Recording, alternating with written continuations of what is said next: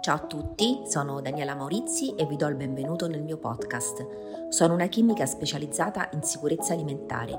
Questo podcast è dedicato a tutti coloro che vogliono orientarsi al meglio nel mercato alimentare per diventare consumatori più attenti e consapevoli. Per approfondire queste tematiche seguitemi sui social e visitate il mio sito www.danielamaurizi.it. Buon ascolto! L'attenzione alla sostenibilità dei consumatori negli ultimi anni è diventata sempre più crescente e radicata. Numerosi sono gli studi che attestano come l'impronta ecologica e l'impatto ambientale del prodotto abbiano notevole rilevanza per i consumatori al momento della scelta dell'acquisto da compiere. Proprio per questo motivo riteniamo sia utile capire come riconoscere i prodotti davvero green da quelli che invece vogliono solamente ammaliare il consumatore facendo del vero e proprio greenwashing. Ne parliamo con la dottoressa Maurizi, esperta in sicurezza alimentare.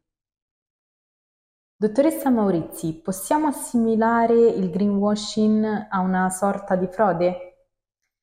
Allora, eh, forse frode è un po' troppo forte, eh, quindi diciamo questo termine greenwashing mh, mm, non, non l'abbinerei alla parola, alla parola, frode, però è proprio una strategia di comunicazione che millanta un impegno ambientale da parte dell'azienda che in realtà non, non c'è questo impegno o perlomeno non c'è in quella forma. Eh, è una pratica che viene adottata da alcuni produttori per migliorare la loro oh, green reputation e quindi attima, attirare il consumatore e che come abbiamo visto è sempre più eh, diciamo, sensibile a questo tipo di tematiche. Quindi non possiamo quindi parlare di frode, eh, ma certamente di un atteggiamento scorretto, tanto più che il regolamento principe, l'1169 del 2011, appunto per l'etichettatura degli eh, prodotti alimentari, ci dice che eh, all'articolo 7 che le informazioni inerenti al prodotto devono essere comunicate al consumatore in maniera chiara e non devono per nessuna ragione indurre a pensare che, questo, che l'alimento possegga delle caratteristiche che in realtà non ha. E, ehm, invece il greenwashing tradisce proprio questa promessa, cioè induce a pensare che l'alimento sia green, quando in realtà non è così. Ehm, in certi casi questo può accadere perché l'azienda vuole spostare l'attenzione del consumatore su aspetti sostenibili, magari per non farla concentrare su altri aspetti che invece hanno un impatto ambientale eh, diciamo più forte. Eh, magari sul packaging si fa presente che l'alimento è stato confezionato senza l'uso di plastiche monouso, quando invece il processo produttivo magari è un processo produttivo molto oh, poco sostenibile. Ehm, Dunque, parliamo di prodotti alimentari con me, ma la pratica del greenwashing purtroppo è diffusa in svariati settori merceologici. Come possiamo tutelarci dal greenwashing? Allora, impariamo a riconoscerlo. Non sarà facilissimo, però abbiamo una serie di campanelli di allarme che ci mettono sull'attenti. Eh, per esempio, allora, intanto dobbiamo guardare le etichette, sono le nostre migliori alleate, l'abbiamo imparato e, e, ehm, e quindi proprio dall'etichetta possiamo capire no, se siamo di fronte a un caso di greenwashing.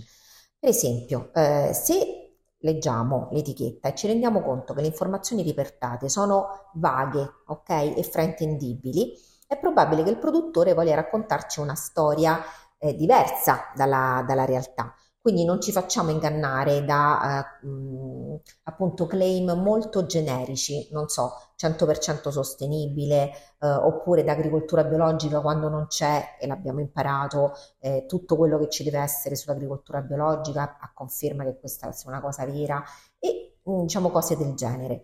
Eh, infatti queste informazioni devono essere eh, confermate da cosa? Da certificazioni, queste certificazioni hanno dietro una serie di documentazioni, di rintracciabilità dei, dei documenti, eh, di sistemi che l'azienda ha implementato, quindi una serie di cose, eh, diciamo così, che stanno dietro questo claim che si mette in etichetta.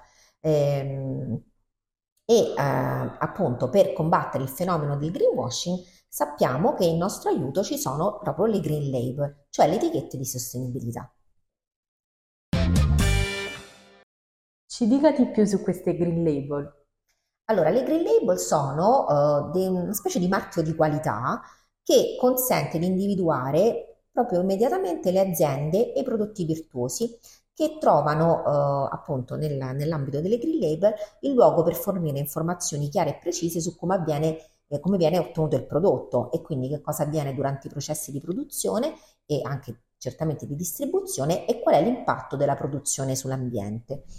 Ehm, infatti, eh, quello che dicevo prima sulla certificazione, sugli enti accreditati, eh, mi riferivo proprio a questa cosa, cioè per certificare la sostenibilità dei prodotti ehm, dobbiamo ricorrere a chi lo può fare, ok? E quindi nella grill, nella grill label possiamo trovare bollini nazionali ma anche internazionali e eh, che testimoniano appunto l'impegno vero ehm, rispetto alla sostenibilità di quella, di quella determinata azienda, di quel produttore. Ehm, allora, di green label ce ne sono molte, ehm, per esempio eh, allora, la, Fair, la, Fair, Trade Label ehm, che ci indica che il prodotto è frutto di un sistema di commercio ecosolidale, l'abbiamo visto tante volte, e che assicura il rispetto dell'ambiente, tra l'altro appunto in tutte le fasi della, della filiera produttiva. Poi abbiamo l'etichetta che è carbon free certified, chiaramente, che ha lo scopo proprio di indicare ehm, che l'impatto ehm, che ha ehm, l'azienda produttrice sulla eh, appunto, emissione di, ehm, di, di carbone, di, di, di anidride carbonica, quindi di CO2, mh? e quindi che effettivamente il prodotto è ecosostenibile. Ehm, I prodotti ittici, che chiaramente proprio per loro natura sono molto poco sostenibili, eh, hanno due certificazioni già da tanto tempo, e, mh, per esempio la Aquaculture Stewardship Council Certification, che serve per i pesci d'allevamento, e la Marine Stewardship Council Certification per i prodotti invece ittici da pesca. Ehm, queste etichette vengono assegnate esclusivamente alle aziende che pescano in modo responsabile e rispettoso delle leggi in vigore e chiaramente dei periodi di, dei periodi di riproduzione delle varie specie marine. Poi abbiamo ancora il certificato Rainforest Alliance che contrassegna i prodotti provenienti da paesi del sud del mondo e che soddisfano determinati standard ecologici e sociali e sono applicati su foreste, clima, diritti umani e mezzi di sussistenza, quindi diciamo una, un, proprio un, una veduta molto ampia su quello che è il concetto di sostenibilità. E poi abbiamo ehm, per esempio anche la EU Product Organic Label, e cioè l'etichetta che indica che il prodotto è biologico secondo gli standard dell'Unione Europea. Eh, quindi il consumatore ecosensibile ha diverse strade fra cui scegliere. Acquistiamo prodotti che abbiano queste etichette e quindi saremo certi che stiamo supportando sistemi produttivi rispettosi dell'ambiente volti alla salvaguardia della biodiversità e degli animali.